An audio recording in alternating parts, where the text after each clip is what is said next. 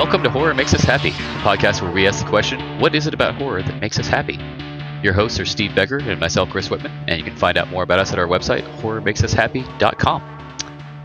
Here are your trigger warnings. We're going to be talking about horror movies and horror culture, which could involve anything from murder, rape, suicide, child abuse. There will be F bombs.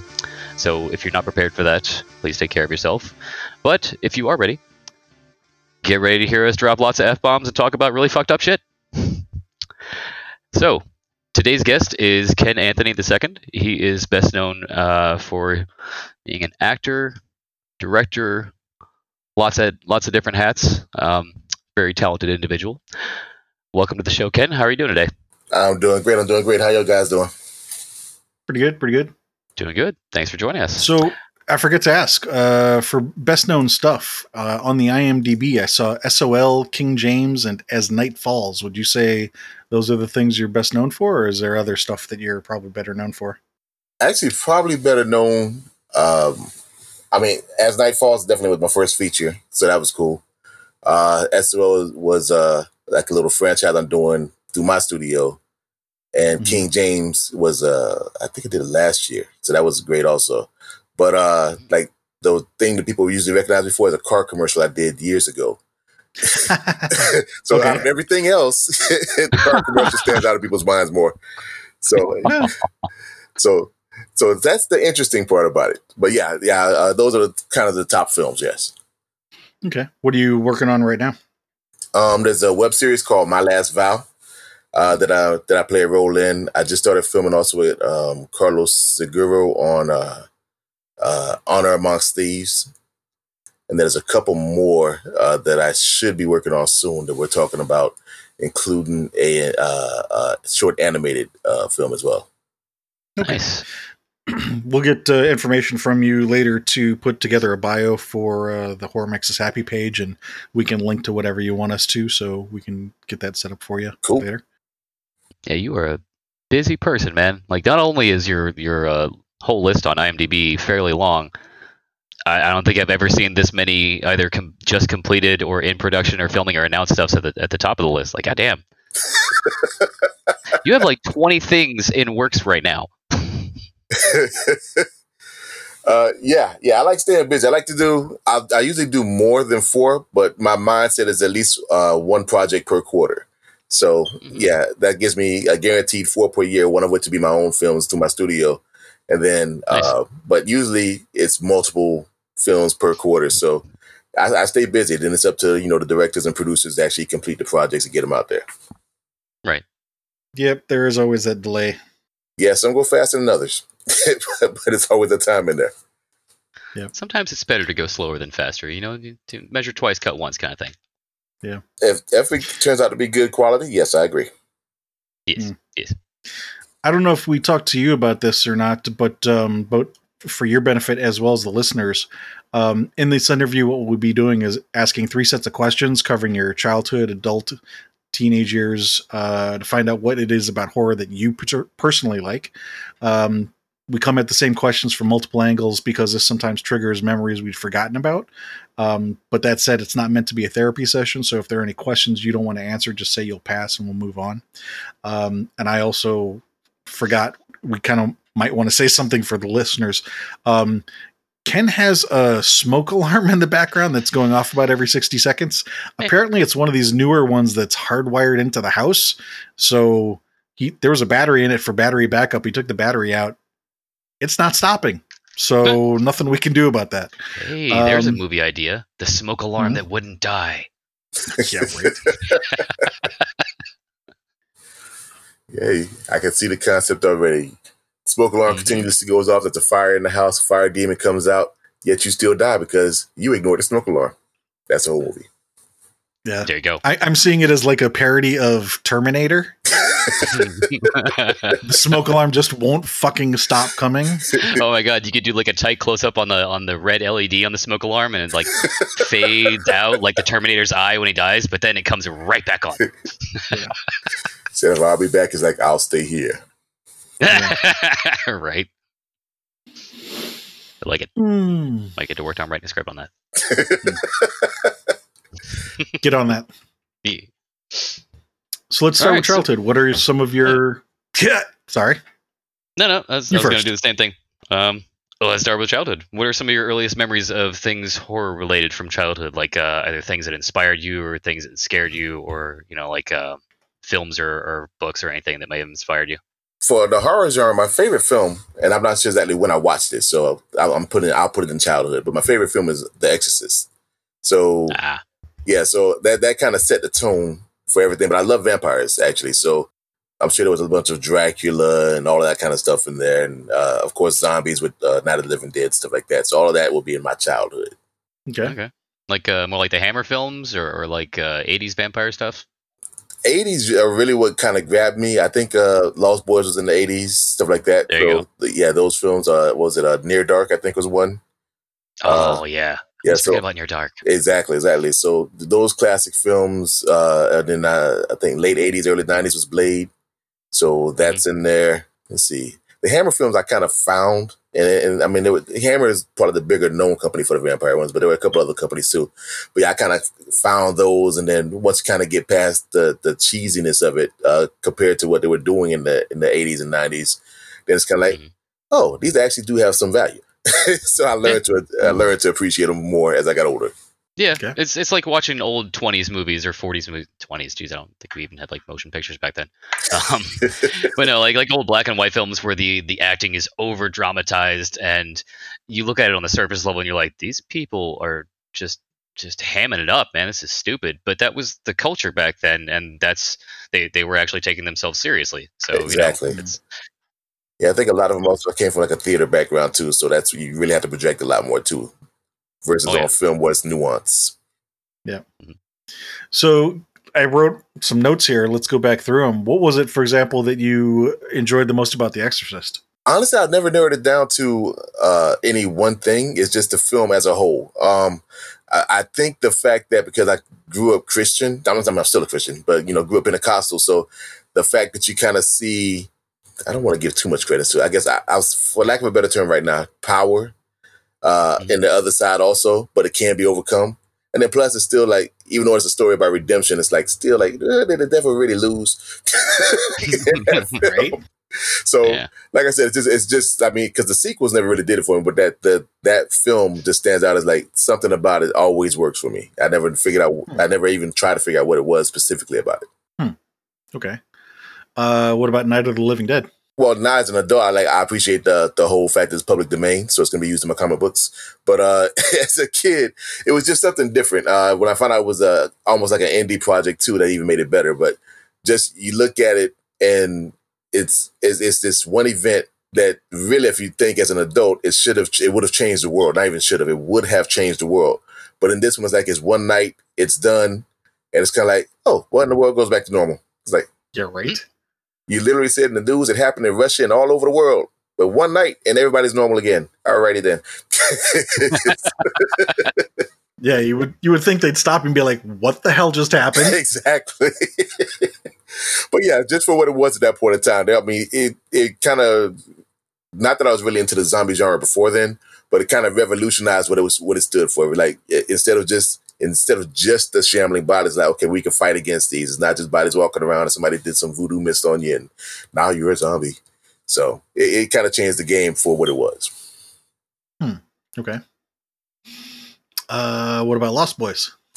Vampire junkie. Uh, at that point, at that point, I think um, uh, it, I was I was in my teens when it came out, and yeah, I was gonna say that's probably so- more adolescent. I could identify with it. Plus, the heroes, the Frog Brothers, were nerds, and I'm a nerd too. So this it, it, I can't can almost put myself in there. I can kind of identify with those characters. Yeah. Okay. Plus, by by that age, you know, we had all probably seen movies like The Goonies, so you know, you, you see uh, the the Corey pair in there, and it's, it's like a recognizable actor. So you're like, I Exactly. like this movie already. Yeah, yeah, exactly, exactly. So yeah, they brought they brought it that much closer. To, like I said, they almost they carved out a niche. Unfortunately for bad acting, but they carved out a niche for themselves, where it was like a buddy, the buddy cop thing without the cop part of it. Mm-hmm. Hmm. Hey, uh, no press is bad press, right? Oh, I'm not complaining. I mean, for what they accomplished, I'm still trying to get there in my career. So, you know, I can, Yeah. can't take anything from them. Yeah, and there's, I mean, that's a well-known movie from the '80s that even if you're not a horror fan, like everybody knows that fucking movie. Particularly uh, women. Like there are a lot of women that like that movie. Really? Um, you don't you, hadn't, you didn't notice that? I mean, Yeah, I, knew there, I. I knew there was a woman contingent, but not like like in terms of a lot of women. Like now, I'm wondering like do do, do they actually out outdo the men in terms of liking that film? Like that that's a great film, but I didn't think about it like oh, this is that cult following for women more so than men. Uh, I Um, would say it's probably more, it's not like a cult following specifically for women, but I, I would definitely say more women are uh, probably fans of Lost Boys than men. It's not quite the uh, uh, Twilight of the '90s, but close. I would have never Yeah, put those that's- two together. Dude, Well- dude, Lost Boys definitely better. so I, I would have worded it a little differently. The way I would have said it is that it's not that there are more women fans of Lost Boys than male fans of Lost Boys. The way I would look at it of at it at it is that in horror in general, um, the the fan the fan community for horror movies is a certain amount of the population. I don't know what number it would be you know, percentage wise, but if you think about that part, percentage of the population, there are a lot of other women who are not necessarily horror fans who are also fans of Lost Boys because of whatever sex appeal of the actors that were involved or whatever things that they liked about that movie. There are a lot of other women who are fans of that movie on top of the ones that are horror fans, if that makes sense. okay, Yeah. yeah, yeah, yeah. hmm Um, Actually, that reminds me So- uh, Hmm? when he said the old Twilight thing. I remember I, I took my daughter to see it when she was younger, of course, when Twilight came out. And I said, We Oh, God. finally both like vampires and you're a sparkle. uh, real vampires don't sparkle. Exactly. Anyway, That's a whole moving on. Moving on. Uh, what about Near Dark? Um, it was really the only other, to me, uh, vampire film that was kind of reality based in terms of you can almost see it happening. Like, okay, instead of being the traditional blah blah blah, you know, uh, let me bite you in your neck and you're going to be entranced by my hypnosis. It's, it's kind of like it, it made it more gritty. Like, if they existed, this could possibly be their reality. Hmm. So I, I like their take on it versus doing the traditional, you know, cape and you turn into a bat and all that kind of stuff. If that's your opinion of that, I'm curious then what you felt about I Am Legend or Omega Man. I would say there's a couple of those because they, they remade it a couple times. Um, and that one, the whole dystopic, post-apocalyptic, you know, future type of thing, sometimes works and sometimes doesn't. Um, the original, I actually watched it after I watched the Will Smith remake. Um, so it was almost like a different film in terms of like theirs was supposed to be uh, uh, uh like almost like a uh, offshoot of vampires, but the the Will Smith one was almost more like an offshoot of zombies uh, on the on a Right. zombie Yeah. take. Um, Right. Eh, so when I finally watched it, I was kind of like, oh, okay, this is different. Now, would it make me say, and I do have it in my collection actually, because I, I try to get all the vampire movies when I see them, but um, would it make me say, hey, I really need to see this classic, you know, I Am Legend film again? No. Uh, but, but was it good for an experience just to see a different take on it? Yes, it was. You know, so um, it, didn't really make me see a reality of it though, because like I said, once again, once you put it in the future, and like, oh well, everybody else is gone and all that stuff, it's kind of like, okay, well, that's not where I am right now. That's not reality. It is. It's nice to imagine it, but the Mhm. future could take on multiple forms. So, do I think that's where vampires will end up, or even zombies? You know, depending on which film you're watching. Probably not so much, but it was an interesting take. So did you not think the Omega Man, at least of the two, was not more reality based or Um, no? it was a potential one, but I mean, I mean, if you look at, for instance, our, our COVID nineteen quarantine pandemic situation right now, even though in a Mhm. lot of the stuff in those books that talked about similar situations were like, hey, look, all of this stuff is kind of coming true. Dean Koontz, you were a genius. You saw the future, and it's like, yeah, but it didn't go exactly the way he said, um, or for other writers as well. You know, so it's kind of like it's a cool take, but like I said, to at least for my mind, because I, I I write some vampire type stuff too for some of my comic books, and I'm kind of like, I don't think they would have been like that. You know, we're like the the warriors, and it's like, ooh, come out at night and we'll play and we'll get you. And it's like, yeah, I, I think that if vampires were real and we were in that type of situation, it wouldn't be like you're gonna hide during the nighttime and in the daytime you're gonna come scavenge. Like, no, we run things. We're vampires. We are the top of the food chain now, and now we don't have to worry about mm-hmm. you as much. I think it would be more like that. more like uh more more like oh shit, what the hell was that? Uh, Daybreakers? Daybreakers was okay, but Daybreakers was too Yeah, I mean it was okay, but I like the premise. You know how, like you said, like if uh, vampirism was real, then they would just straight up take over. Like everyone would. Yeah, but I think they, I think in that one they made them a little bit too civilized. Um, I mean, it's like then it's like okay, well you're just regular civilization. You have fangs and you drink blood. It's like Yeah. you kind of tamed them down a little bit too much. You don't. To me, it's like Yeah. okay, we made you PG because we wanted to show how society. It's kind of like when um, and I can't think of the movie, name of the movie right now. The John, I think it was John Travolta in it though, where it's like switch places between black folk and white folk, and you got the black folk are the ones who are like we're the majority, and now the white folk the minority, and let's see how society would be different. It's kind of like okay, well, but everything's gonna be the same, just as black people running things versus white. You know, it, it didn't really say okay, what's the, what what are the, the the society changes that would be done if you were looking at it realistically.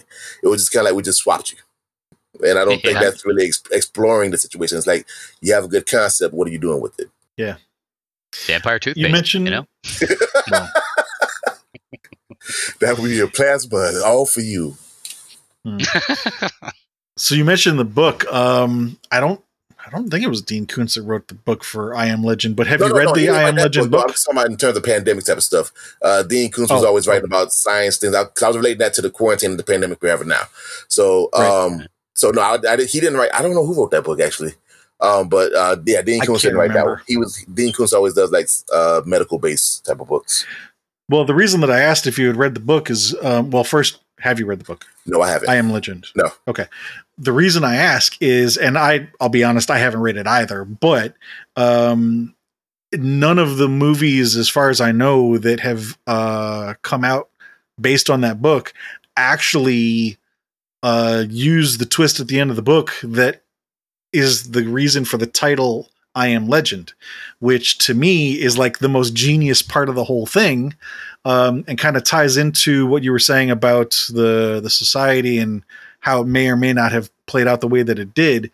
But um, the way, as I understand it, the way it works out in the book is that, and this is, I think, better portrayed in uh, in Omega Man than Will Smith's version. But in the Omega Man version, you know, they, there's these this other society. They eventually capture this guy and they take him to put him on trial or put him on display. And at the end of the the book, what you come to find out is that you know he was going around killing all these things thinking that they're mindless creatures or or whatever but you find out no they are a society they can think and when he's put on display what happens is the adults bring their kids to come see this guy tied up and they point out to him and say see that's the boogeyman that's the guy that's going to come kill you when we tell you to go to bed and you don't go to bed oh, cool. Okay. and Huh. so that's the whole twist of of yeah they they they come out at night but they're nocturnal during the day it's not like you're thinking oh it'd be more of a power thing they'd, they'd be in more control well that's what i'm saying with the the i am legend book it was a kind of a setup for that uh, the twist of this is the boogeyman.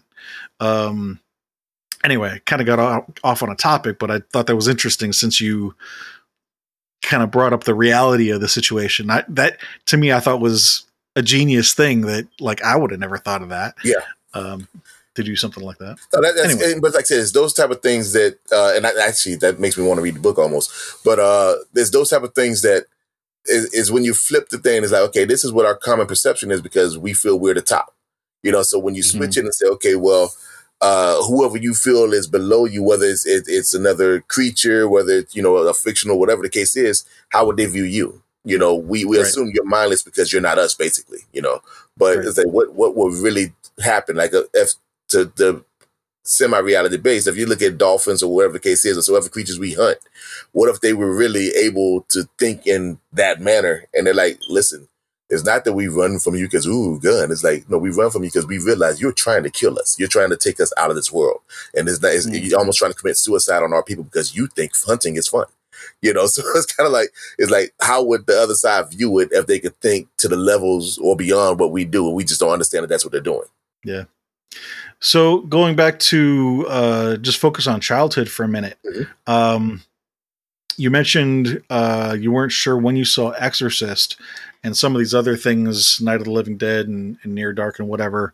Those may have come later. Is there anything that you specifically do remember uh, experiencing in your childhood? Um, Mhm. uh, to a degree, but not horror related. My father was in the Air Force, so we were in Japan for a little Mhm. bit. So, uh, I, I'm like, I'm, I like, of course, Godzilla, Shogun Warriors before everything got popular over in America, stuff like that.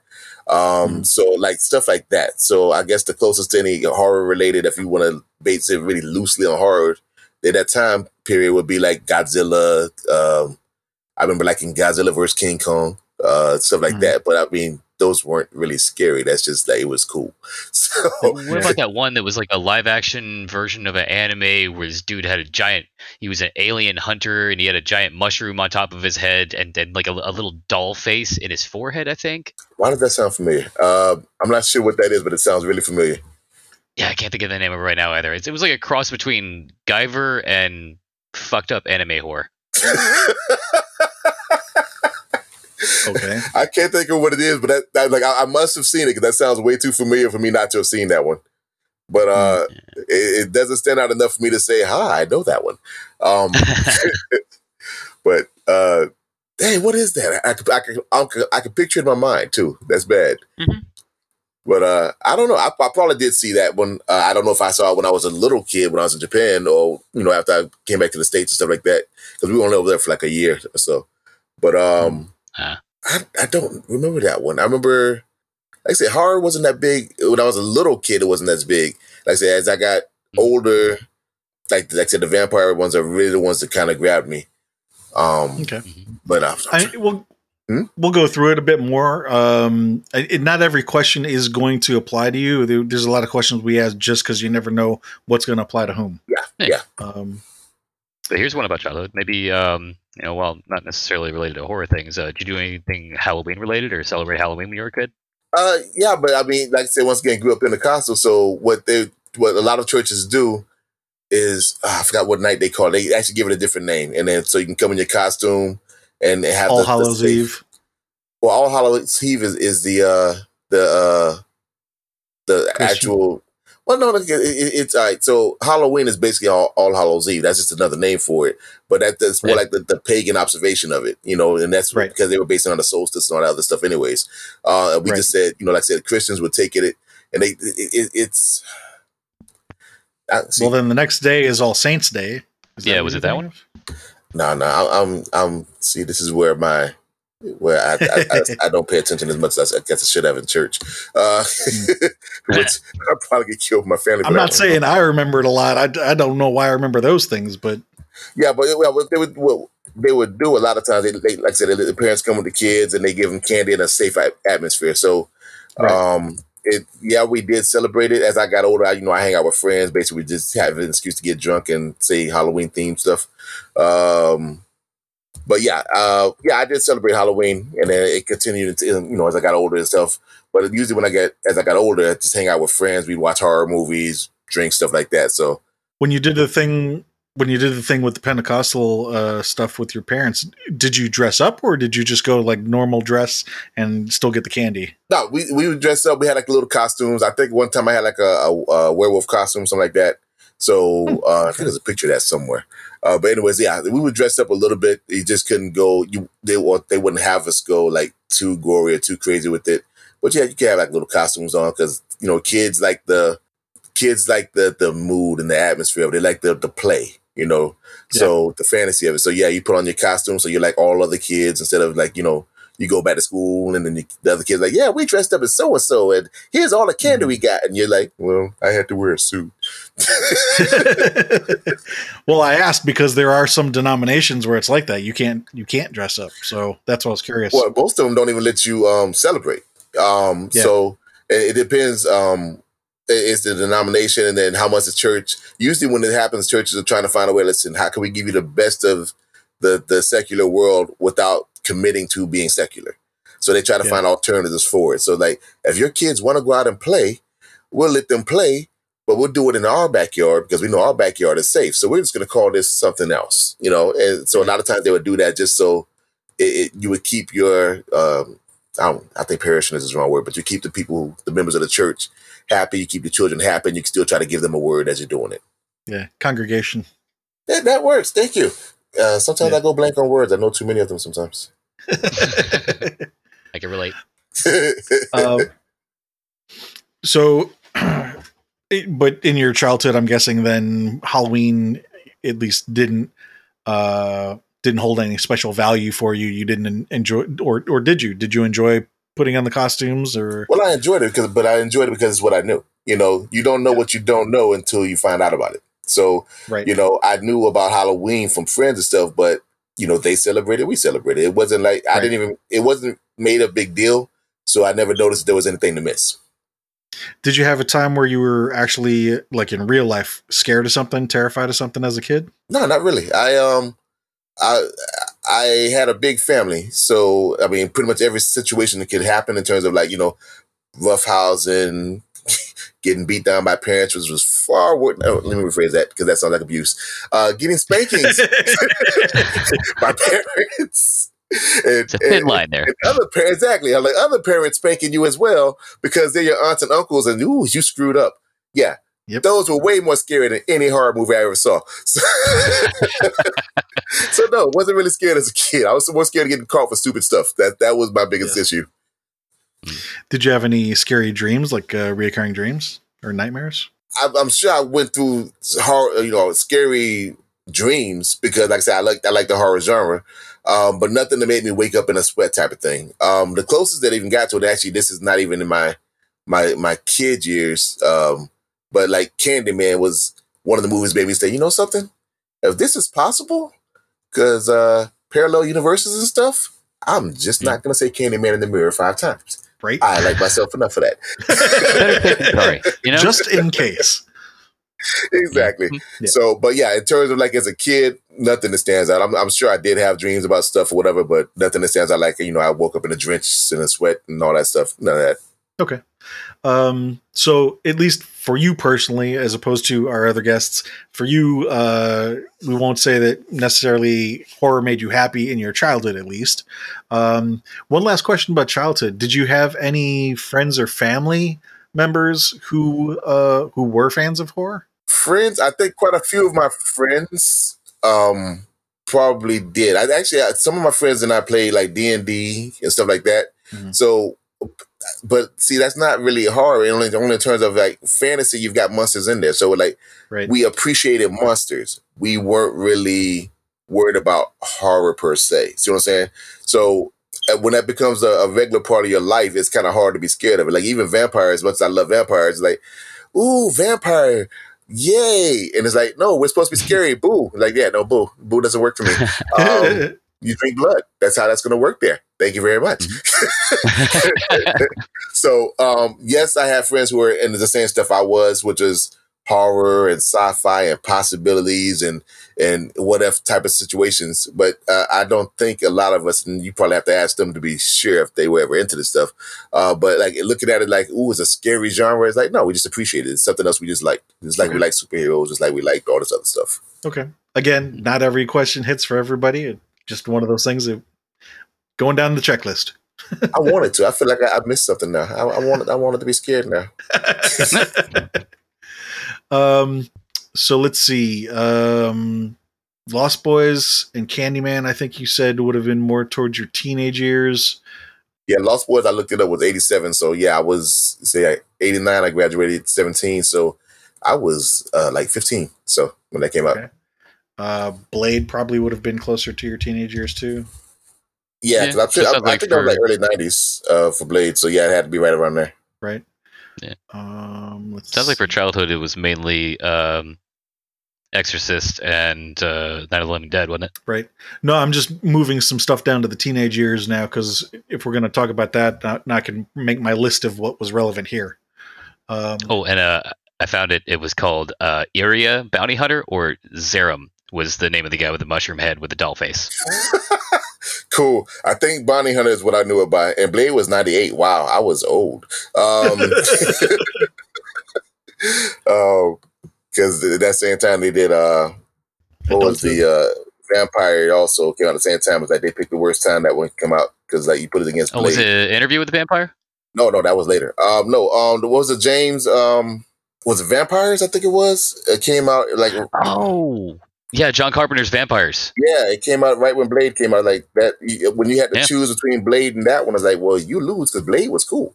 So yeah, plus Blade's, you know, based on comics. You got that connection too. But you know, I never thought about that. You're absolutely right. That's a fucking Carpenter film, man. Yeah. All of his movies are awesome. And were it not for the fact that it had the competition of uh, a comic book vampire movie, it's a great combination. yeah, yeah, definitely. Interesting. So going back to teenage years um, for a second, the so Mhm. Lost Boys, maybe Candyman, anyone else, any other movies or books or stories from the the teenage years jump out at you as being memorable? I was oh I, I couldn't even tell you which books I was reading a lot. I, I still read a lot. I got books all over the place, but uh, I was uh, avidly reading or avidly reading a lot then. But like I said, I couldn't tell you which because I would read a book, go to the next one, read a book, go to the next one. I couldn't tell you which title stood out. That's probably when I got into like the Dean Koontzes and the Stephen Kings and all. You know, as far as the the, the major authors, I was reading a lot of their stuff. Like I said, I couldn't tell you which particular story from one or another stood out or what titles and stuff like that. Uh, but that's when I learned how to, to appreciate that stuff. Also, you got to look at um, The Shining, Mhm. um, Mm. which actually The Shining, I think actually The Shining might have been my kid years. When did The Shining come out? I'm like, Shining I, was 70s. oh, so, the, all right, so that technically would have been a, oh no, Shining was 80. Well, wait, the book or the movie? the movie, I'm talking about Well, the yeah. movie. I don't think I Movie ever read the book been to be honest, but the movie came out in 1980. Okay. Hmm. So um, let's see, I was nine. Technically, you can count that as a kid one then, but I love that movie. That's one of my favorite movies too. Hmm. Um, so that's right Well, you before made I hit it, teens. might have been nine when it came out, but that doesn't mean you saw it when you were nine. Yeah, I was gonna say. I mean, there's a lot of movies that come out back then, and then you see them later on in life. Or did you see the Chi- The Shining when you were a kid, or later on? I don't really know. So uh, I'm- it was somewhere, somewhere back there in that before time, long, long ago. um, I'm gonna say I probably saw it a little bit later, just because I'm trying to think of when I had some independence, and nine was not the time when I had independence to go watch movies that I Mhm. wanted to. So yeah, I Mhm. probably saw it a little bit later, but still one of my favorite movies though. Uh, Nicholson killed it on that. I never did, did watch the remake that uh, King did though. So, but yeah, the Mhm. Jack Nicholson The Shining was great. Uh, okay, so Dean Koontz, Stephen King. I'm surprised that you can't call out any specific books, particularly of King, because like they're well known, like The Shining, It, uh, The Tower, whatever. I don't know. If, I can't even think. Actually, what I never read the Tower. I never read the Tower uh, or, or that series. That's that's like what three books in that series, I think. I have. I think no so. The. Dark Tower? Yeah.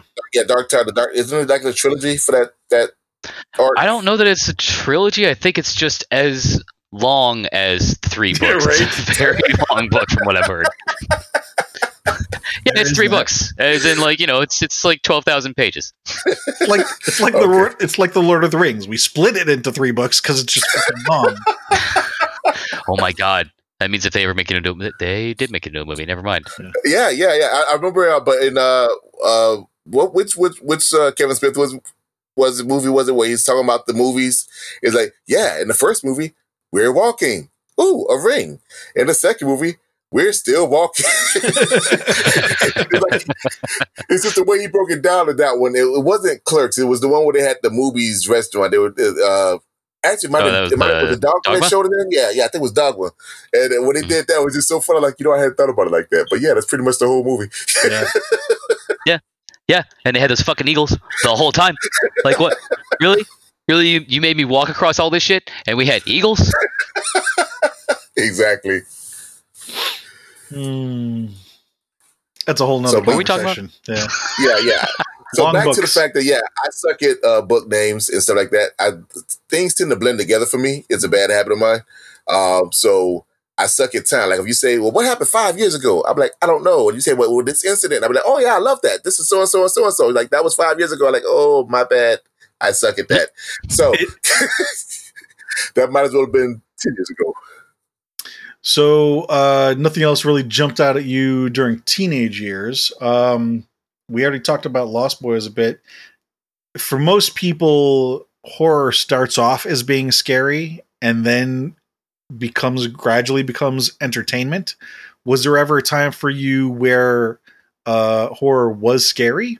only on because I was thinking possibilities. So like, there's only certain films that made me think in terms of it could be scary. Mhm. Um, like, like once again, Candyman, um, The Shining, because but it's, it's because the story was so well done in The Shining, uh, in the acting is like it was it was just that tension that it built. Mhm. See what I'm saying? So, uh, uh, but if you think, to me at least, so if you think of most horror movies, um, it's entertainment. Like, not that I looked at them as cheesy, but a lot of times, just like you just sit there and you just you lose yourself for an hour and a half or so. Mm. So, Mhm. like when I when I would watch uh, uh, it when they first came out, or watch uh, um, the Blob and stuff like that, um, I'm kind of like, oh, this is cool. You know, I, I guess it should have been more scary than it was, but eh, this is me. But uh, but like the Blob and stuff like that, this is cool. Vampires, this is cool, but some are more cool than others. You know, so like I said, um, Blade was really running things. Lost Boys was running things. It's like, but there were no real scary moments in terms of that that made me say like, oh, that was gruesome. Now some effects when they did really cool like decapitations and stuff or pulling the heart out, those Mhm. are always cool. Mhm. Um, but like I said, I, I it's, it's very rare for me to get scared about stuff like that. It's just like I said, I can I can appreciate it more than I can others. If it's cheesily done, it's like, oh, that was cool because of what they tried to do. And when it's well done, it's like, oh, that was, shit was so cool. You know, then like I said, you know, so it's grades of coolness. Um, like I said, as far as truly being scared, since I've always been like the the nerd into horror and stuff, is is never really been too many scary moments. Uh, beyond, like I said, thinking of like, well, you know, Candyman in the alternate universe could be something to be real. So I'm not saying it, you know. Mhm. Uh, I, I I've never. I think actually I did try the whole Bloody Mary thing one time, but that that wasn't because of a movie. It's just because I thought it was cool and let me see what happens. Mhm. Um, the, the thing, the thing was, it was okay. I, I mean, like I, said, I watched a lot of this stuff, then especially as I got older, I, I used to help out at Britain theaters, so I used to watch movies all the time, like even more then. Um, so let's see what else. Uh, see, outside of vampire genre, I'm trying to get out of what I normally wa- would watch because that's normally I would go to those. Um, I was okay with zombies. I had a friend in the werewolves. I had to watch werewolf movies all the time too. Yep. Um, what was the what was the, the bullet one? Silver bullet, something like that. He used to like that one. Yeah. Yeah, he Silver Bullet was Wait, are really you good. talking about that The, or Colt um, 45? Sorry. no, it's Coors. It's the Silver Bullet. Sorry. but, um, You're right. No, it was Coors. My bad. Coors, Colt, you know. Silver Um, Bullet was fucking sick though, man. That was one of the best werewolf makeup Yeah. effects I've ever seen. well, let me tell The you, uh, only thing was the transformation. Oh, they, they went with like this horrible CGI fade that just went from the guy to the wolf, and it's like, ah, come on. Like American Werewolf in London did it. You can do it too. You got a great practical effect costume. Just you know, make a little bit of practical it changing into that. But They- no, no. They ran out of Michael budget. Jackson fucking CGI fade. Just see, that's the thriller though for the horror. Like, I, I, I'm not gonna say the horror genre because Seven is still the song, but that that that movie, that video was great. Like that even turned heads and stuff, and that was that was by uh uh American Werewolf and Oh. and, and uh, Yeah. guy Same too. guy, Rick Baker. Yeah, yeah, yeah, yeah, yeah. So I mean, like, I like seeing that cross pollination in terms of like you can go from here to here and make these ideas pop more because you're you're incorporating different things into them too. You mentioned two that Yeah. did scare you a bit Candyman and The Shining. You mentioned, so Candyman, it was because possible reality, you know, alternate reality. What about The Shining? What was it that scared you about that? Just the tension. I mean, it's like the story is well done, but like here's something that a lot of times these days, uh, it almost seems like it's a tedium. But back in the the, I'll even include the '70s for some stuff, but the '80s, early '90s, you had a story. You vested yourself in the story. So if it's well written and it, that drama builds and that tension builds, you're almost at the edge of your seat because you're like you want to see what happens next. Then some shit happens, like oh shit, I wasn't ready for that. You know, like um uh uh the um uh, um I'm here because I'm here. What the fuck did Jack Nicholson say now? Shit, I love that line. Uh, um, I'm back. Oh, here's Johnny. Here's Johnny. Thank you very much. I drew a blank on one of my favorite lines. Uh, because by that time Batman had come out and fuck it. Uh, no, Batman came out in '89, but close enough. Uh, but uh, yeah, that here's Johnny line is like, oh shit, that was perfect. Uh, and there was just so many moments with, the, with the, the hallway of blood and all that stuff too, from from the elevator and stuff. It's like there's so many many moments in there, but it built to it. You you didn't worry about that 30 minutes or 40 minutes it took to build to it, and the, to build to that that that that result because you were so vested in the film, the time passed without you thinking about it. Yeah. Um, Oh, yeah. And like I said, these days they want, excuse me, they want back to back. You know, here's here's a scary moment. Two more seconds. Here's Mm-hmm. another scary moment because that's how you expect it. You got to have immediate gratification. It's like no, It's but basically a sine wave of uh, tension moment jump scare, tension moment, jump scare. Just exactly, exactly. And so you lose something in that. It's like, okay, well, you got what you wanted for that film. You paid your ten dollars or whatever, but did you really appreciate the story and what went into the film, or you just liked the fact that the effects were cool and you got scared for that two seconds? Mm. the latter. So, so, so that's where, like I said, the shining comes in. It's like I, I like, I like to see, uh, and as a writer myself, I guess I like, I like to see things where they build and where you know, by the time something happens, now there's times when it can go wrong. Like Man of Steel, being a comic book junkie, I know it's not hard, but uh, to me, took too fucking long. Don't know why the hell they did all that building. Like you'll see Superman the film's two thirds of the way over. It's like motherfucker, it, it's Man of Steel. It ain't. We'll wait for this motherfucker. What the hell?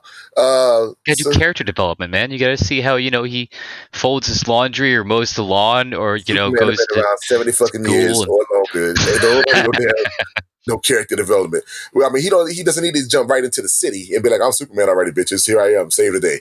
Uh, but I mean, the- we don't need an hour and a half worth of build up to see him in a suit that we know he got already. Let us know what we need to know. Let us feel about his parents and stuff, and then let's keep it mm-hmm. moving. Let's let's get to some action now. But that's because that's like because it's the comic book based film in terms of it being a superhero genre. Because I mean, the other comic book based films and stuff like that that don't deal with that. But excuse me. But like I said, sometimes you can it can become kind of plotting when you when you're doing going too long to get to the payoff. But you like I said before, horror films you want that you you want it to get to the point where you're like, okay, here's the normalcy. We set you in this environment now because you know what the normal environment is.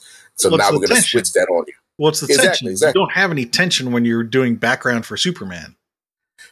Yeah, yeah, yeah, exactly, exactly. It's like, oh, we like Clark, but we knew we liked him when the film started because it's about him. Yeah. So Yeah. kind of a pre-existing universe already. Yeah. But, exactly, exactly. but yeah, I see what you mean with horror movies. You you want that uh, overdeveloped character development because and almost a. a uh, a reverse of that because you know what's going to happen in horror movies too. You know what's going to happen People at are gonna die. Yeah.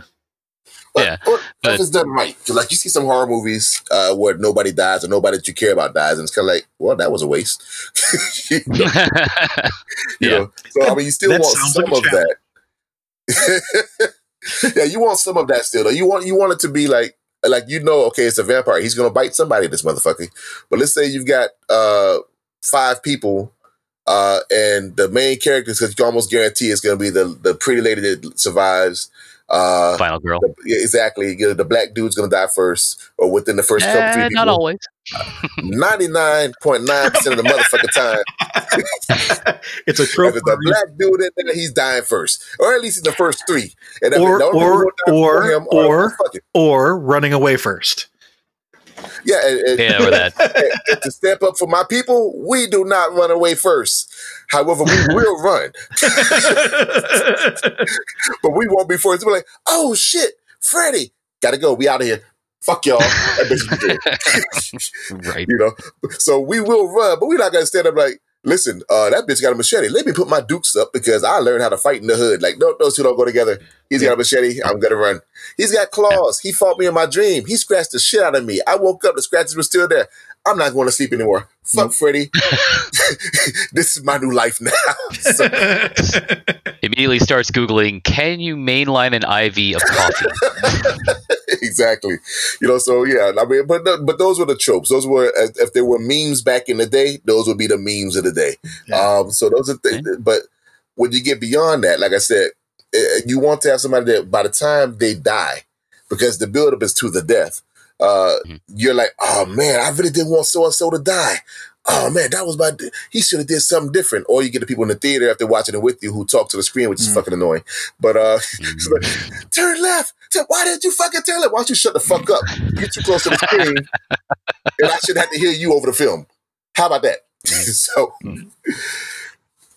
so for those people who are listening to this right now, this is the cursing he warned Yes. y'all about. It's gonna be a lot more of this. Jeez. That's what makes it fun. so I want to ask you some, something just to, to clarify. Uh, going back to Candyman for a minute, you mentioned uh, one of the things that scared you was that it, it was this possible alternate reality. Um, there's 2 Uh-huh. ways I could see I could see this going. Um, you could, or, or maybe both. Uh, you could be afraid of that because you're afraid of the fact that you know if you say Candyman five times and he comes and kills you because you're afraid of getting killed.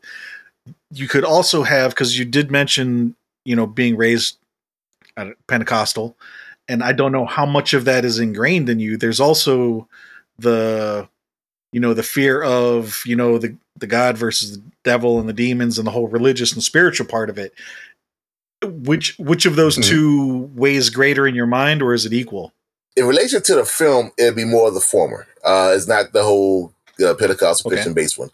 Uh, it's because uh, basically I'm a nerd. I read science books and I read about parallel universes and alternate realities when I was probably like okay eight. So plus I was also a comic book junkie, and in Fantastic Four they had a whole bunch of those damn things. Yeah. So uh, I always look at everything in reality as it, it's possible to go either way. Like for instance, right now uh, I could be answering your question, or I could be saying this is bullshit. I'm gonna go mm-hmm. somewhere else. I'm not doing that, but it's always a choice. Now, in some universe, I probably right. did do that. You know, mm-hmm. um, so I always look at the things as possibilities and what are the what's the best option or the most probable option. And in, in, this reality, instead of limiting and saying it's only one reality, I say no. There's a possibility of more. Do I know for sure? No, because I'm not right. in those other ones. So I'm going to assume that it's a possibility. So Candyman, was I truly scared Candyman was going to come? Mm. No. Mm-hmm. Was I scared that there might be a possibility that motherfucker out there somewhere in some parallel universe and he might say, hmm, you calling me? Yeah, I come. it's possible. Mm-hmm. Right. Who knows? I'm not saying Candyman. Why right. take a chance? and and likewise, there are possibilities that you could have answered the question the other way, and so I have to ask the question. There you go. Exactly, exactly. But yeah, on the Christian side of it, I mean, I, I of, of course, like I said, I am a Christian. I don't subscribe to religion per se, but uh, yeah, I still look at possibility. Like, when, and, and, this is a slight deviation, so I'll get back to that horror in a minute. But uh, yeah, when people like, uh, oh, God is definitely a He. Well, why? Because God is all powerful. Why has He got to be He just to make you happy? Now, I'm not saying it God says He in the book. Uh, yeah, but man wrote the book. I, I feel that God inspired the book. Man wrote the book. Man is inherently flawed, and therefore we ah, fucked it up. Yeah, yeah. So not everything is is supposed to be, you know, like word for word from the Bible. That's my personal opinion. That's right. what I stand by that's how it goes. Uh, so, but um, but yeah. So, like I say, I, I look at things. The, the Bible is a good guide, and I think it was inspired by God. But like when it comes down to it, like we wrote the book, so I'm sure God said, "Make woman equal. She's your rib," and man said, "Yeah." But we need them to cook and clean. So what we're gonna do is make them second class citizens in this book, and that's how it's gonna be. Yay! Huh. Uh, guys, like bitch. so once again, my personal opinion. I don't think God said bitch, but hey, whatever whatever you feel like saying, mm. it's God. That's so while we're in that kind of direction of a tangent, let me ask: Is there anything horror related that has scared you on the spiritual or relate or uh, religious? Uh, I can't think of the right word now, but uh, um, vein. Oh. I don't know. When we touched on that earlier, it sounded more like uh, the things that scared you were the things that were uh, grounded in reality, like things that could happen. Even yeah, uh, uh potentially Candyman because that's tangent. Right, but those reality, are the other things that we have talked but still about. Reality. So I'm asking: is is there anything that we haven't talked about that did scare you in that manner related to the spiritual or religious stuff? Um, okay, not really. And the reason I say that is like because of my mm. faith, I don't really get scared of what the, the spiritual realm. I guess I, I, put it that way. So, like for instance, I uh, my grandmother, great preach, preacher, uh, pastor, elder. Um, I've seen like the whole talking in tongues. Uh, I have an aunt that has, you know, done uh, uh, uh missions uh, where she goes, you know, prays over people, gets rid of demons, all that stuff. So it's like, it, and so, and actually, one of my godchildren, I remember I was I went over to uh, her parents' house, uh, and they're like, "Oh, it's a, a, a, ghost or something, or whatever." Whatever. I prayed the ghost away. So I'm like, my faith is strong. It was strong, you know, all that kind of stuff. And it wasn't Casper, just for the record. But they said uh, something was happening. I prayed. It stopped. I'm saying I won, and that's a hmm. spiritual mm. sense. So was I really scared?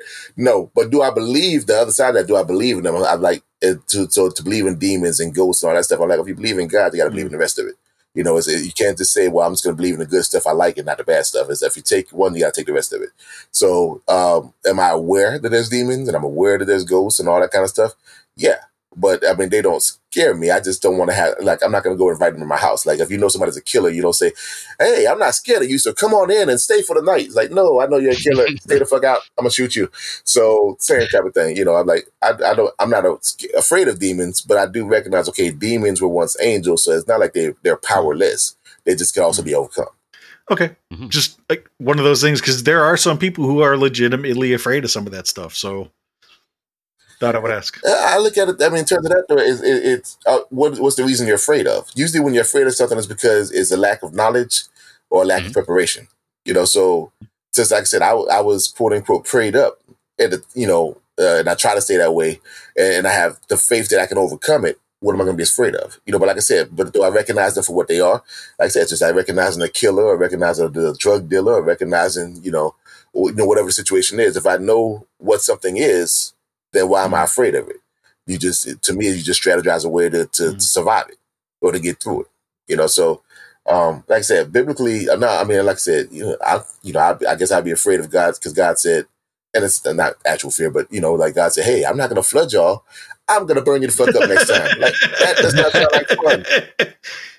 But let's hope I don't get 40 days of burning because that's bullshit. I don't want that in my life. But uh, Is that really what they said in that in that verse? That Uh, there's 40 days of rain, and then if if we fuck up again, we get 40 days of fire. No. Well, basically, it, I would have to find where it is in there because he doesn't say that specifically. But basically, he just says, "I'm not going to Yeah. flood you again." Uh, and Yeah. next time, Oh, y'all yeah. fuckers gonna burn. Uh, so, but yeah, he's not he's not saying let's say 40 days of fire though. But he, he's, he does say it's gonna basically be like fire or something like that. And I'm not flooding you again. It's Yeah. gonna be something different. Yeah, I didn't say I wasn't going to kill So, everybody yeah, again. so I just said I wasn't going to flood you again. Exactly. Oh, So oh, and what if- what is what if it means like burning not in the literal sense, but burning in like the more irritative sense, Like like, the penis? whole world just breaks out in herpes. that, well, Yeah. that would so suck because I hadn't thought about that before. That's fucking hilarious. That would also be a good horror movie. But no, Well, but see, if everybody has, we'll call it the burning. well, Oh, but they've see, already if everybody has it, then it's not really a problem because everybody has it. Oh, whatever. yeah, but it would still suck. I mean, But as a guy, if you're constantly burning 24 7, you're scratching Well- your dick off. That's Yeah. fucking scary. I don't want that in my life. I want to know. There's no cure for this. Holy No, shit. this is a guy This is a horror movie. I'm writing this. I'm writing that script tonight. That's fucking. So those possibilities would scare me. Uh, Oh, we've always thought World War Three would be that, but hey, look at you finding the diseases to make it happen. Yay! Yeah. oh man. So, so you mentioned you did have some friends, uh, at least. I, I don't know if, if this came in during the teenage years or the adult years, but uh, you had some friend who liked werewolf movies, and I think some other friend that you mentioned liked some other kind of horror movie. Yeah, traditionally, my, my, my friend uh, Petter, he um like I, he's a werewolf. I'm the vampire. Uh, so we, we've been friends since like late high school, and so that was always our thing. Like when Underworld came out, it was like yes, because the whole thing like was both, yeah. side are you on, werewolves or vampires? And I'm like, fucking vampires gonna win. And it's like, nah, I watched the movie. I'm like they're the bad guys. It's bullshit. Uh, but but uh, and- but yeah, of course he was cheering for the werewolf. So we would always like he would get me to watch, uh, like I said, the Silver Bullet and and uh, I don't know whatever the fuck other werewolf movies were out. If I was hanging out with him, and vice versa, hanging out with me, we watching vampires. Mhm. How it's gonna go. Uh, you know, so but yeah, so we we had that. We always had an appreciation for each other and stuff like that. But like even even back then, he had like his hair was um longer and curlier. So he was like, ah, yeah. And, and he was he was Serbian. He it was he's fucking alive. He's Serbian or at least part Serbian. So he's hairy as a motherfucker. So yeah, I'm like, see, you're manifesting. You're a werewolf. Mhm. Now he cut his hair. I like, ah, you're you're new to the werewolf. You took away that. like Samson. Was neutered very very much in a figurative sense because the motherfucker got six kids, so he was not neutered. So Sounds like he needed to be. Yeah. No, I have one friend who did pass away, but he got nine kids. So I, I would say he was trying to catch up to him, didn't quite make it. Let's see. So, is far too many children. Yeah. all right. So, but that was it during your teenage years. You had met him. Um, Yeah, I met him. Um, I think I think I was getting ready to graduate actually. So uh, I, I was seventeen and he was sixteen, or I was sixteen, he was fifteen, something like right in that Okay. right in that area. so starting to get some of the the social um, benefit, I guess you could say, of having friends that are into some of the same stuff. Exactly. Yeah, yeah, Um, yeah. Beyond D and D, but like prior to that, I still have friends who uh, who I did D and D with. That was actually D and D I got into like middle school. Okay. So. I mean, that was friends I was socially actively going out with versus, hey, it's lunchtime. Let's go meet in the middle of the school and play D and D and roll dice and stuff. so um, you mentioned in your teenage years you did kind of participate in Halloween, but is more just going over to friends' houses and, and stuff. But was there anything, uh, you know, any dressing up in costumes, any parties, Halloween parties? I Did I? uh, no, not really. No, we, it was more movies and stuff. More movies and alcohol. Um, which I wasn't supposed to be drinking. Sorry, mom. We call, had a game called Running Man. It's kind of like you know you run through the woods, hide. If they fit, catch you, then you gotta get to the base or some bullshit before. Fun times, good excuse to drink and have fun with friends. Uh, but as far as um dressing, I don't think we ever dressed up. I did go to in my adult years. I know we're not adult years yet, but I did dress up of so some parties. But I'm not really like that that cosplayer dress up type of guy. So I mean, my dressing up usually went mm-hmm. to let me see if I can find a trench coat and some vampire fangs, and yay, I'm Blade again. Um, it's always a good easy go to. Exactly, exactly. Um, but as far as like in teenage years, I don't recall like any kind of dress up parties, or if I did, I'm sure it was something like really cheesy and quick. It wasn't anything I had to put any mm-hmm. work into. Uh, let's see. Did you have any recurring dreams or scary dreams as a teen? I'm trying to think. I, I well, not no recurring ones. No. Um, scary. No real nightmares to speak of. I'm, I'm sure I've had stuff because um, me being me, I'm always just like I'm thinking while I'm awake, I'm thinking while I'm asleep as well. So, um, I, everybody does that. I don't know why I made that point, but uh, uh, thinking of like in terms of like demons and like coming up with concept and ideas for horror movies and scary stuff. So vampires and stuff like that were in there, but I said nothing recurring. It'd just be an idea that I dreamed through. Uh, so it could be like um, anything from you know somebody close dying uh, or being killed to you know, hey, there's vampires in this dream. It's like, oh, that's bullshit. Don't bite me no, fuck that. I like vampires. Bite me. Uh, you know, whatever works. Um, so we've been focusing a lot on fears, and there have been a lot there. So let's focus on the opposite of the pleasure. So, what is it that you have enjoyed about uh, these vampire movies? Have you seen From Dusk to Dawn and Salma Hayek? well, that's a different. That a couple times. That's not an enjoyment of vampires. That's an enjoyment of, of Salma Hayek. She was a vampire. What are you talking about? It's not the vampire. Don't take away my enjoyment. Something tells me it's not the vampire like, part man, that you're enjoying. biggest. um, I, there's a certain um a seductiveness. Uh, so it's probably why you were talking about the woman liking vampires and horror and stuff too. Um, not to the Twilight level in terms of like we sparkling. I'm 400 years old, but I'm acting like a teen, so I can fall in love with a teenage girlfriend. It's like that's creepy, and it makes you a right. pedophile and nobody talks about that in the film. But um, but mm. just, there's a certain seductiveness. Vampires were always cool. You know, it's like well, not always, but the the the, the depending on how they wrote, the vampires were like, I'm going to make you want to fall in love and want to give yourself to me. So whether they did it yeah. in a second by hypnosis or they did it in in years and hours or days or whatever, it was always like that pining mm. love. Um, so yeah. that was a very cool touch on a lot of vampire movies. Um, so that would be the cool part.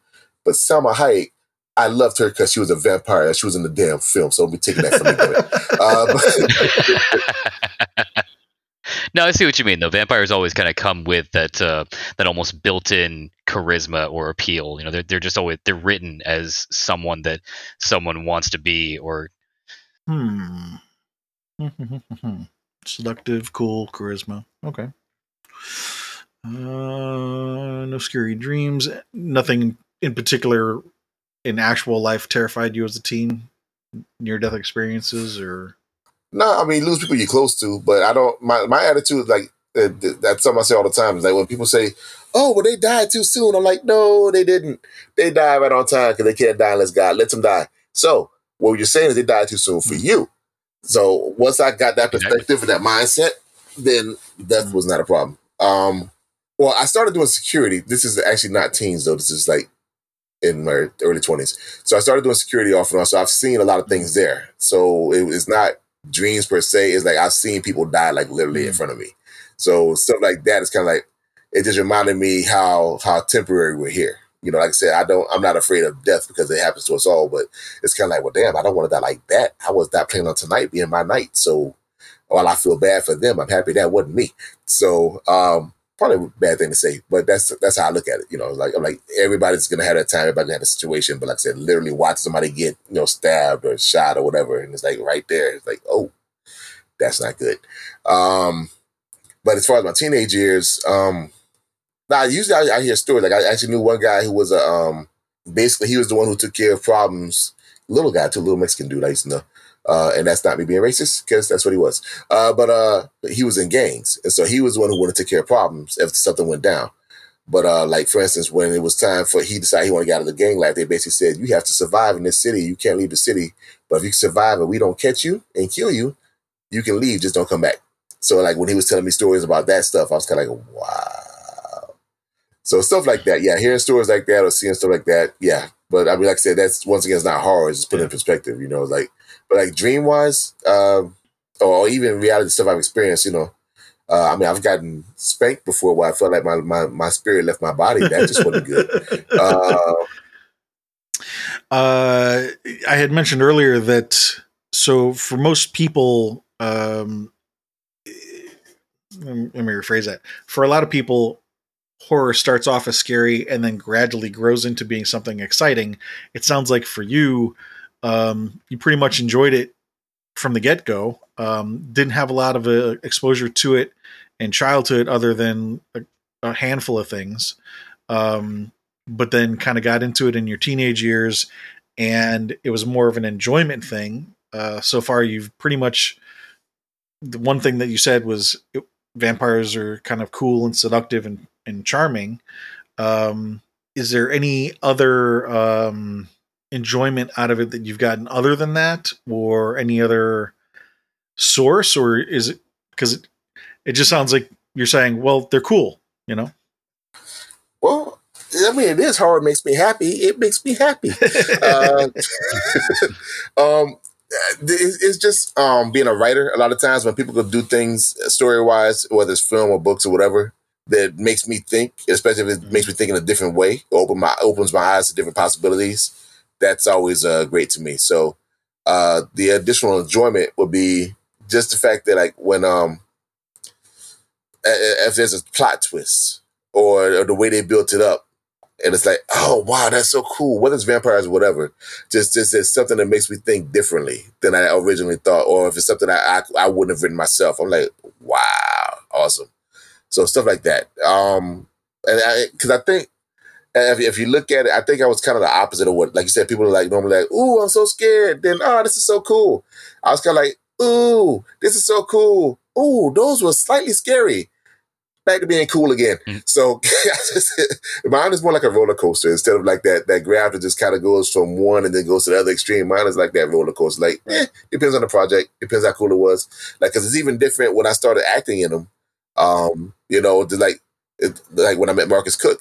Uh, I think the first time I made him met him, he was doing makeup for me for was that it might have been for As Night Falls actually. Um, but like just that the process behind it, because you know, of course, when you're watching it, you don't pay attention to like the, how different colors affect the moods and help spirit build tension, uh, or different sound effects or different uh, music even.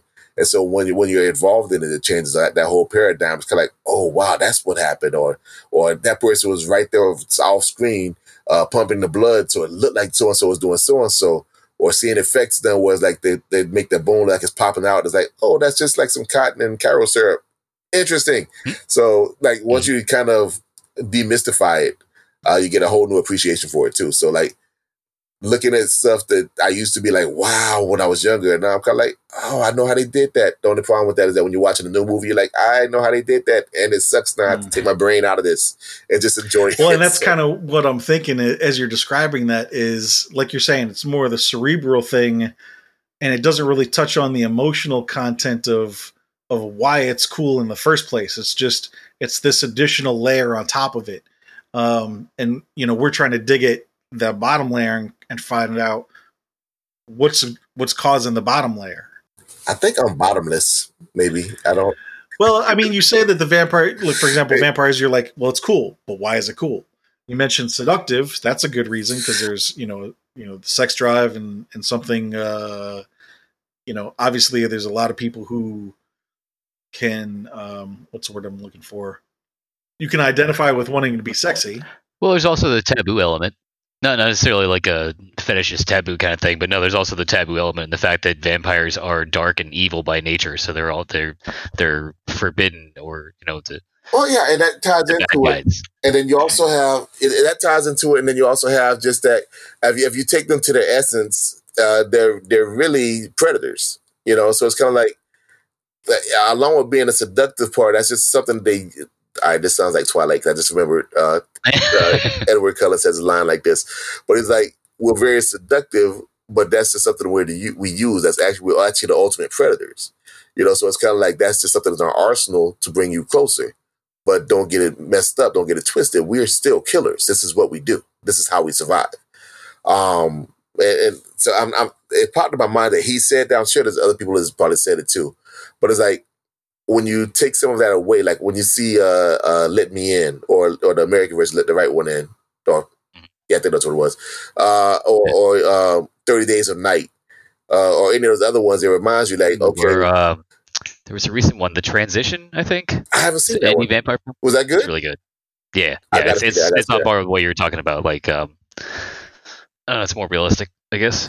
Yeah, I mean things like that is like you you want to be. It, it almost got to, to the fact the point that we over uh, uh, romanticize them, you know, and so it's, it's like part of the draw is realizing there's layers to everything. So even if you've got Dracula, you have to, and, and the whole pining after the romance to when he's not the old Dracula that they'd used in the film the one time uh, by Gary Oldman. Uh, uh, you you still have Dracula, and, and at the end of it, he's running things. He's the one that's, in charge. He he's a killer, but he he he knows how to. He, everything has its place, but he's still not hiding who he is or what his goals are.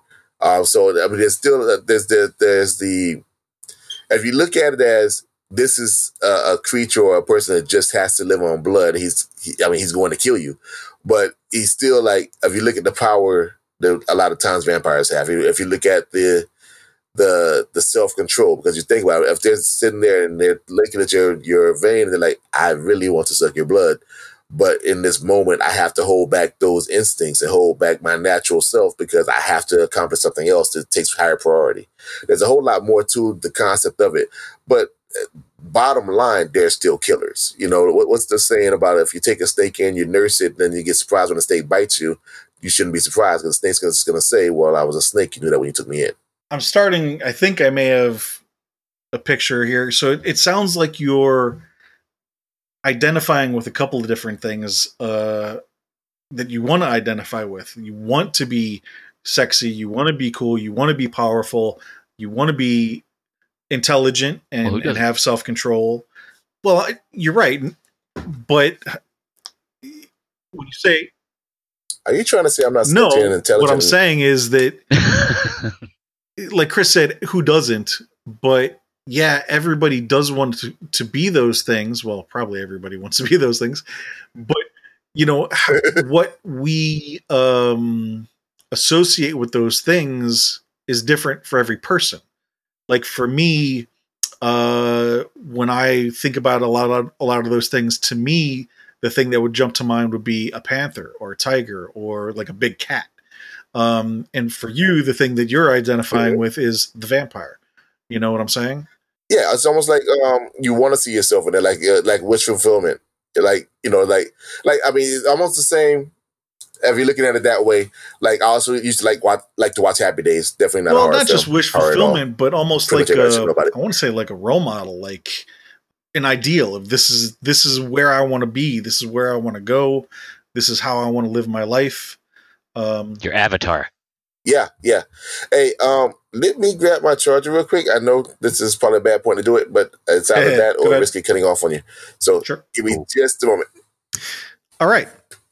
So I guess this is a good place to stop and ask everyone to come check out the other projects that Chris and I are working on.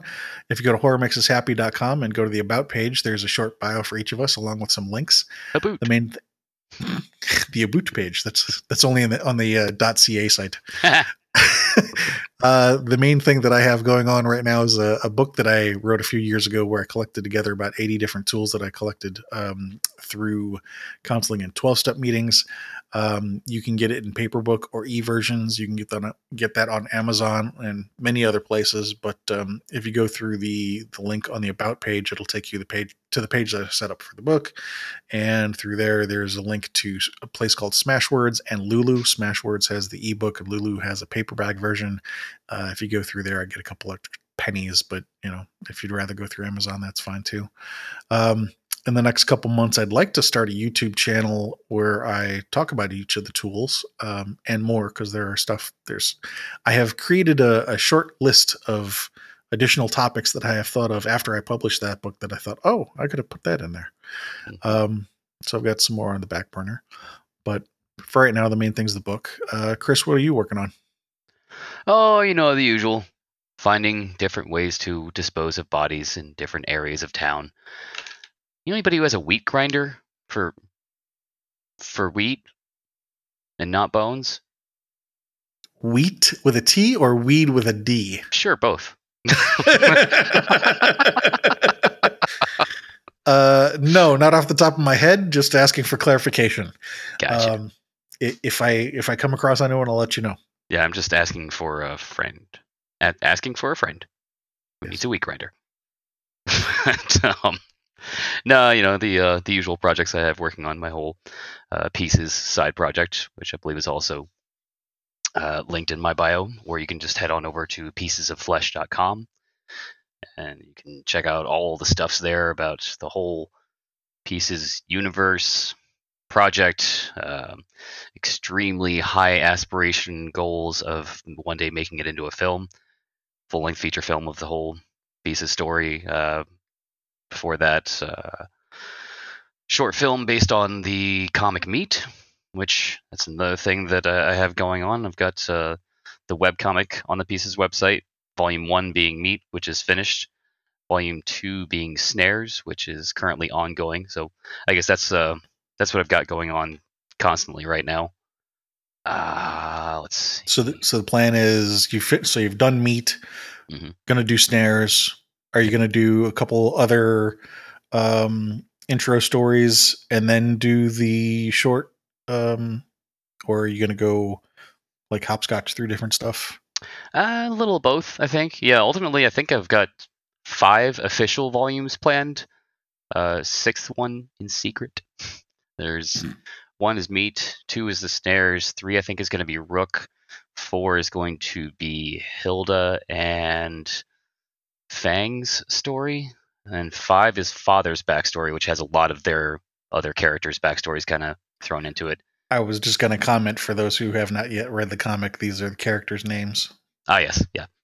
Story about a clan of crazy Misfits. cannibal ghouls, and that's all their names. Hmm. And then, uh, yeah, volume six. I thought there was more than five thought there was more than five. Yeah, volume six is uh, Confessions of a Knife. No, no, no, char- uh, characters. Oh yeah, no, that's uh, there's only going to be six volumes because I have only managed to make one and a half volumes in five well, years. So, but now they're going to be like certain characters are going to be put together. Like like the snares volume right now. There's three characters in that. It's about Snare, Sid, and Lexa. True. True. Yeah. Oh, and um, also in the near future. I will be looking at printing and possibly publishing a hard copy comic of Meat. That's hard copy, not hardcover. It's going to mm. be like you know typical graphic novel style, about roughly 38 pages, uh, soft cover, and potentially alt covers as well. I um I'm speaking to a few artist friends on Facebook that are in the indie horror circuit, and and also um, in similar projects like uh, like the comic Sharp Knives.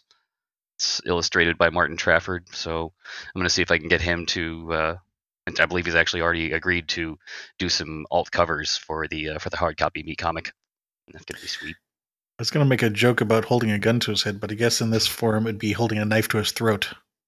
Yes, a sharp knife. that would be difficult to do. He lives in Australia. You'd have to have some very long arms. long pants.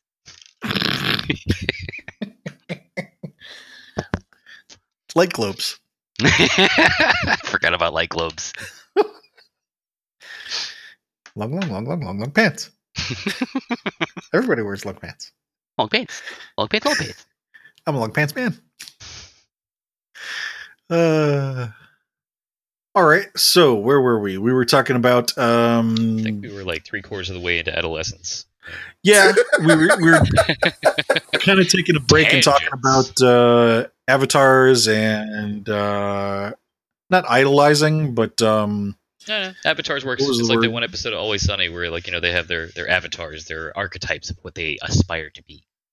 Yeah, yeah. I mean, I mean, you kind of, I mean, you kind of see it almost like wish fulfillment avatars. I mean, same thing with superheroes too. Like, you know, a lot of people identify with Spider Man, myself included. Although Batman's still my, my favorite, but uh, a lot of people identify with Spider Man because he was a teenage guy or a high school guy going through all the angst and the drama, and he's always the one that's beat down.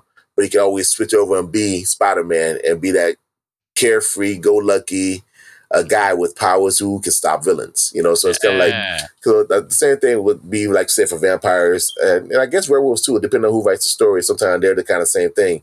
They're that sympathetic, you know, drama filled person who's gone through a lot, but then the women are attracted to him because like that animal instinct, the animal animal attraction type of thing. So it it all depends. But I don't know what that says for people who love zombies though. So well, the common thread there between Spider-Man and Batman and vampires is power. Um, yeah, true. Or um, escape. Nah, no power. Power. Don't mind me. it escaped from your life, your regular humdrum life, to embrace power and become more than what you are. How about that? hmm, There you Yeah. go. We'll go with that one. Yeah. But yeah, zombies. What is the allure? That's um. Yeah, because I Like, don't, I don't think uh, there's too many zombies to get go, get women unless they're biting them and eating their brains. So Yeah. So back to, I guess we could probably move on to adult because we asked most of the uh, teenage questions. Yeah. Um, for adults, you mentioned Blade was kind of like on the cusp. What other things have really stood out to you as, as an adult in the horror industry? Um, as an adult, actually, a lot more because I, I not just Blade. Worked in it. Uh, yeah, yeah, it- you know, not just Blade and other stuff like that too. As the as a fan, but because I've worked in it now more now, because I've been exposed to more more indie uh films. So not just. Well, let's talk about it as a fan. Um, as an adult, like I said, I, I have a new appreciation because I, I I can appreciate when they do something right more. Like when I was younger, you just wow, cool. Now I could, as a fan, I could be like, oh shit, you know, it's like when, when they really so, what films do you think really did something right? Um, now I have to think. Uh, I used to watch movies like all the time. Uh, let's see. Lately, I'm, I'm trying to think of what came out lately. Um, uh, while it wasn't scary per se, but Bird Box was good. Eh. Eh, eh, eh, fuck you. How about that? Uh, He's I, the guest, not you. right. no, You're right. I, You're I right. thought it was good, not not because of Sandra Bullock and all that, but just like the concept. You, you, something that you, I mean, there was some shit that where I think where I think the only eh came in is the fact that okay, some of the shit that she did, you're not gonna do if you can't see shit. So that doesn't make sense. Um, Yeah. but if you take that above the norm or that that exception out of it, just the concept of there's something that's stalking you and you can't see it coming. So people's biggest fear is usually the build up. But in this case, you don't even know it's the build up to them motherfuckers right up on you because you can't see shit. You see what I'm saying? So if you lose your senses, how do you compensate? You know, for, for blind people, they compensate with the other senses. Uh, for for deaf people, they compensate with the other senses. In this case, we took away your one sense that you really would value the most, and you have to compensate in the scope of the whole world. You know, so I, I like I like that idea. Um, so I, I like that. I'm trying to think of what else came out recently. Well, I hate to be the one to keep bringing it up, but there's always, you know, Ari Aster's works. There's uh, Hereditary, Midsommar. Midsommar wasn't really so Hereditary much was a horror movie. Midsommar, I haven't seen. Hereditary was good though. Yeah. Uh, you, you, keep, and you know something, we gonna meet after all this shit is over. All this ant shit. Fuck eh, eh. I'll give I'll give Bird Box a rewatch. I've only seen it once, and No, uh, yeah, it just there, there were great. certain It was good for one watch. I'm not. I don't have. I have no reason to go back to watch it again. It was good for that one watch. But I mean, like I said, I mean, that's it's, it's certain things like I, I would pick up and be like, oh, Con- the Conjuring movies are pretty good. You're gonna air again, but fuck you. Uh, but the Conjuring movies are pretty good. No, they're all right. Um, They're all right. Annabelle was decent. Um, but that, that's uh, was a Blumhouse is doing all of those, right? Chris? I believe so. Yeah, yeah. Annabelle's Blumhouse. That's that's their whole universe. Okay, yeah, yeah. So Blumhouse is pretty good at doing horror movies. The Invisible Man, now to me, Invisible Man was eh. I like the scientific, the tech aspect of it, but it was still eh. Yeah. But Yeah. uh, but overall, they do pretty I liked um, who, who was that in Invisible Man? Her performance was Oh, the performance. no, uh, no, no, no. Uh, the lady, I, the lady was from some show that I never watched, so she was brand new to me. She was from um, Handmaid's Tale, but she's been in so much more. Uh, look at that right now. Yeah, Elisabeth Moss. She fucking killed it in the new Invisible Man. That yeah, was she what did a really good job. Just the drew me in for concept that, was like- like, the concept didn't really grab me, but I like the fact that they tried something different. Yeah. Uh, let's see. All right, so American Horror Story, I never really watched. I watched a couple episodes. It was okay. Uh, Vampire yeah, Diaries they, they had good seasons of bad. seasons. Yeah, I'm, I'm just doing shorting down the horror stuff on IMDb. So Let's focus on the ones that you did mention off the top of your head. Uh, you mentioned 30 Days a Night. What did you like about that one? Oh, That's a it was like taking vampires back to like being hunters. Even though it was like they showed that okay, they're civilized. They have their own uh language. They have they have they they have plans. They they know what they're doing. Like we're coming here. It's thirty days a night here. I mean, it's based off a comic book too, so that helped too. But uh, Yeah. it's um eh, we know that in this area we have thirty days to come in to move in, basically kill and feast, and then leave no trace of who we are. You know that we were ever here. Yeah. We still have to live in shadows, but we're not just these ravenous creatures, nor are we these sexy creatures. You know, we are, we we are who we are. We're this horde. We're this nomadic tribe that goes around and does what we have to do because this is how we survive. But we have Yeah. to survive in a way that makes sense. You know, so I, that that was just uh, very cool, and even the survivors they did a good story with that too, in terms of like how they survived and you know having to adapt to like okay, we're not the top of the food chain. And not only are, are we not the top of the food chain, they can do better tricks than we can because they're not animals you know. Mm. So it's not like they're just hunting us; they're actually, you know, setting up traps and shit. You know, like all of that. The whole thing was well done. Um, I know in the comic book they had sequels to it. I don't think they ever did. No, no, they did. I think they did write one sequel to the They, movie. they did. It was uh, 30 Days a Night, Darker Days, and the first one was good. The the first one was good. Uh-huh. I don't know. Maybe it's because I, I'm a huge fan of there. 30 Days a Night too. So maybe I was I was expecting more for a sequel. But to me, and I don't know if uh, you'll identify with this one too, because uh, you said you used to play D and D. Did you ever play any White Wolf, like Vampire the Masquerade? I know of it. I've never played it, but I do know what you're talking about. Okay. What about Let the Right One In? Oh Yeah. man, see, don't the um. Oh, and, me. I lit. Which one was the American one? The I, right I was one- about to say. First off, the the first question we need to ask on that topic is original foreign or U.S. remake. I like them both for uh, Okay. different reasons. Um, Mhm. the original Same foreign, I think, was superior. I though. can't pick a favorite. Yeah, well, I think the original foreign was superior because just the, the conceptually, it, it was. I think it was a bit strong. I mean, it originally came from that, and plus, you had to read, so you had you had to focus intently on it. You know, you can't like miss the lines and shit because you got to read it. Um, the uh the remake was good though, but it's kind of like okay, is it instead of setting a tone and a mood, it was more like okay, well, let's make, pick the right actors that would make people want to watch the film. You know, so I think they lo- when you don't like a lot of times when they do major movies, uh, the the directors will say, "Well, I want to cast an unknown because I don't want them to have preconceived notions of who who these people are or who this character is going to be." Um, so I think the foreign one was that because I didn't know anybody. I could just be in that film. Yeah. You know, whereas Yeah. the American one, I forgot who exactly who. I think they cast the one girl. Um, Hit- was it Hit Girl? Uh, Yeah, her, her name? Yeah. Um, they cast her, so like I'm already like, okay, she's a pretty good actress, and I like the fact that she you know kick ass and all that shit. So I'm kind of like, I like I already know kind of how I'm gonna feel about the film. Versus the when I saw the original one, I'm like, I'm just liking the film. You know, Yeah. so but yeah, they were both good as far as quality level. They're about equal. I agree, but like I said, I had to, I'd had to defer to the original. Other than the tone and, and the mood, what did you like about the first one? just the, the concept. Like I actually have a a um a character I created who was a kid, basically. So same idea, but I, I haven't fleshed out stories for him yet. But um, but uh, my, mine is a boy. her- Theirs was a girl. But just the fact that they showed how the game would be played. Like if you if you took that singular story, because with vampires, you can tell multiple stories, especially cinematically, even more than comic book wise. Um, uh, and, and, this is that vampire story. Same thing with humans. I mean, if you really think about it, every human has their own story. Uh, so, but you took her story and like, this is how she survives. She deceives people until she gets to the moment she's ready to move on. And as she's doing it, she's being meticulous about how she kills, uh, uh, uh, how she proceeds, how much she gives away, who could be aware of her. Uh, just seeing that is almost like a um, damn. I want to say Helen Keller, but it's not Helen Keller. Uh, who was the one that was in the attic during the Nazi thing? And, Anne Frank. Anne Frank. And Frank. Anne Frank. Yeah, that's what I thought. I want to say that, but I wasn't, I wasn't sure. But yeah, it's almost like an Anne Frank of you know, it's like here's how I survived in a situation that I really shouldn't survive in. Hmm. Same thing for let me in. Here's how I survived. I'm a vampire. I got to do some shit that I may not even be proud of, but I have to do it. And then in, in the, the case of the story, is like I see my future. I'm opening up to this one kid because he's as, as hurt as I am. But I really, I know I really shouldn't be doing this.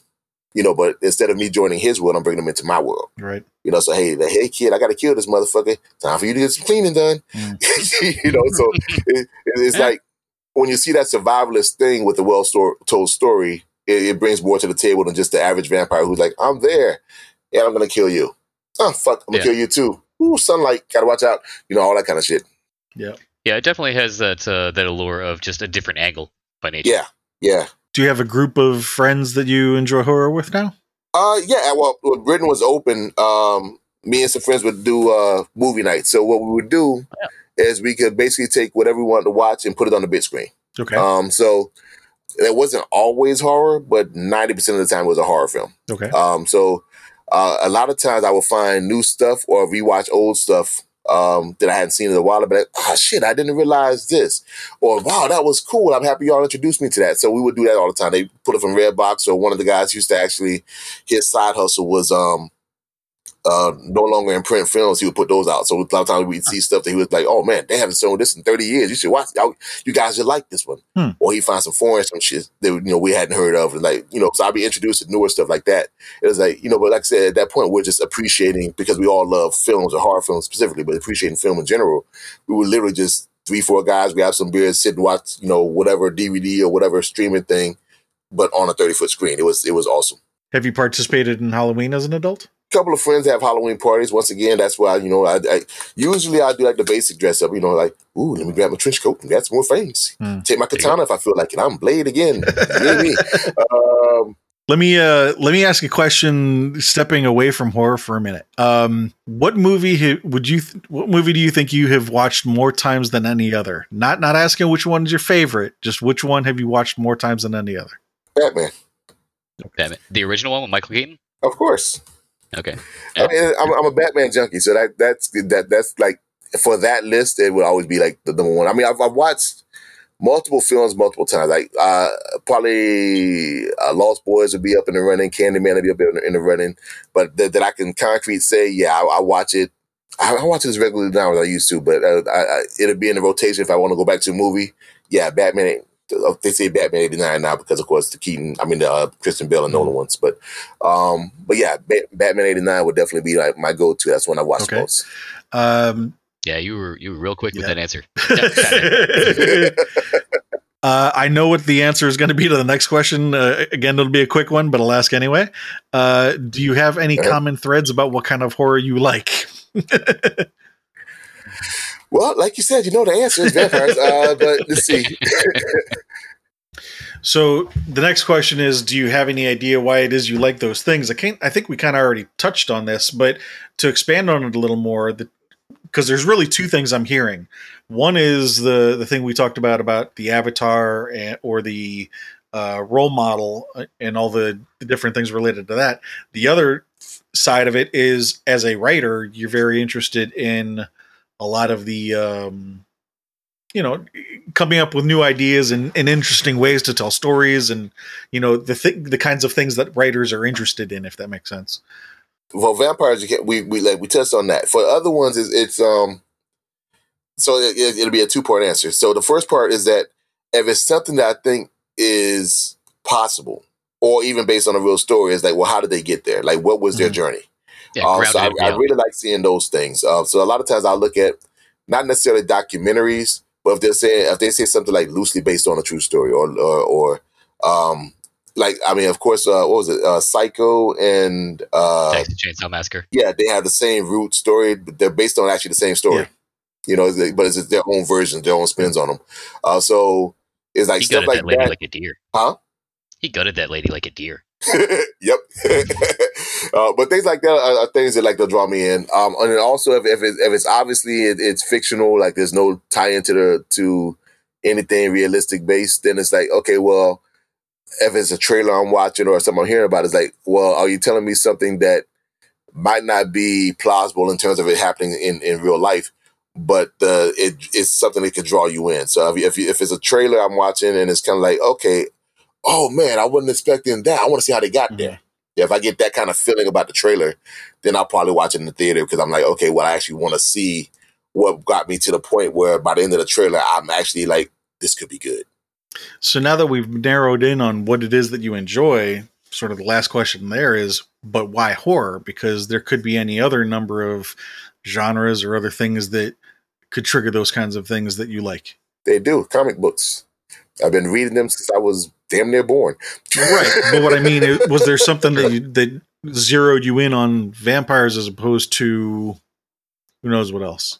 The, the question is like, uh, why why specifically horror when there uh, yeah, are no, the same thing in other genres? Um, I think horror has the the most possibility of getting you on the edge of your seat. So yeah like if you see a drama like that, it's still you know this family versus that family, or or this person in love with that person, but it didn't work out because of the third person they never got over, or whatever.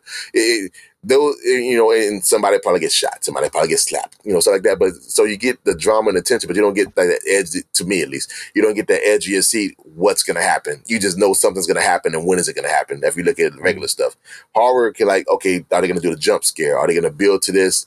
And um, then everything changes. As it's gonna be, you know, is this really what it appears to be? And a lot of times, it, to me, for horror, it, it, you have the, at least the most potential for that to be the case. Versus, like I said, if you look at something regular you kind of know if it's a superhero. Even the best I love superhero films. Um, you know, okay, if it's the Avengers, they're gonna something's gonna happen. There'll be a little confusion. They're gonna unite. They're gonna kick the bad guy's ass. Pretty much, kind of hard to, surprise you on that. Which kind of goes back to what I said about you know your interest in things as a writer, because that's really what it boils down to: is having a lot of unknowns in the path of the story is it, it would be an interesting thing from the point of view of the not only as the writer but also the reader but it, it, attaches to both sides for you, both as a fan and as a producer. Good point. I hadn't thought about it, but yeah, that's a good point. Yeah, I mean, like, yeah, that's what I appreciate, like, what it's done right. So, yeah, that that's uh, a very astute observation. So. it hits on multiple levels. Yeah, yeah, yeah. Kind of like a good woman, but that's a whole uh, different topic. Uh, but, uh, I think get there. Back to the not safe for work stuff. and in closing, uh, no,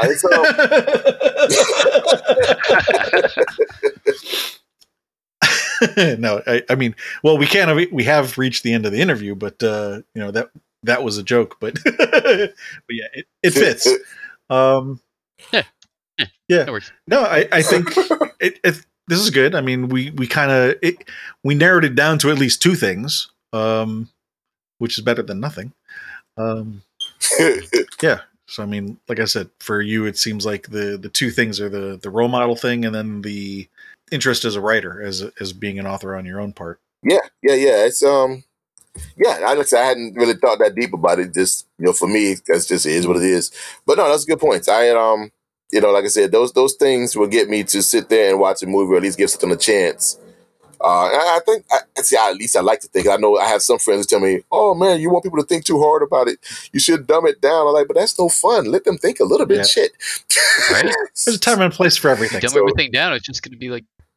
Yeah, I mean, there there is a, a market for a mindless pablum. Uh, to, to I guess I don't know if I'm saying it nicely or not, but there, there's a market for people who don't have to think. You know, like I said, those people who want to like back to back, um, uh, uh, a jump, jump scare, scare, this, that, whatever the case may be.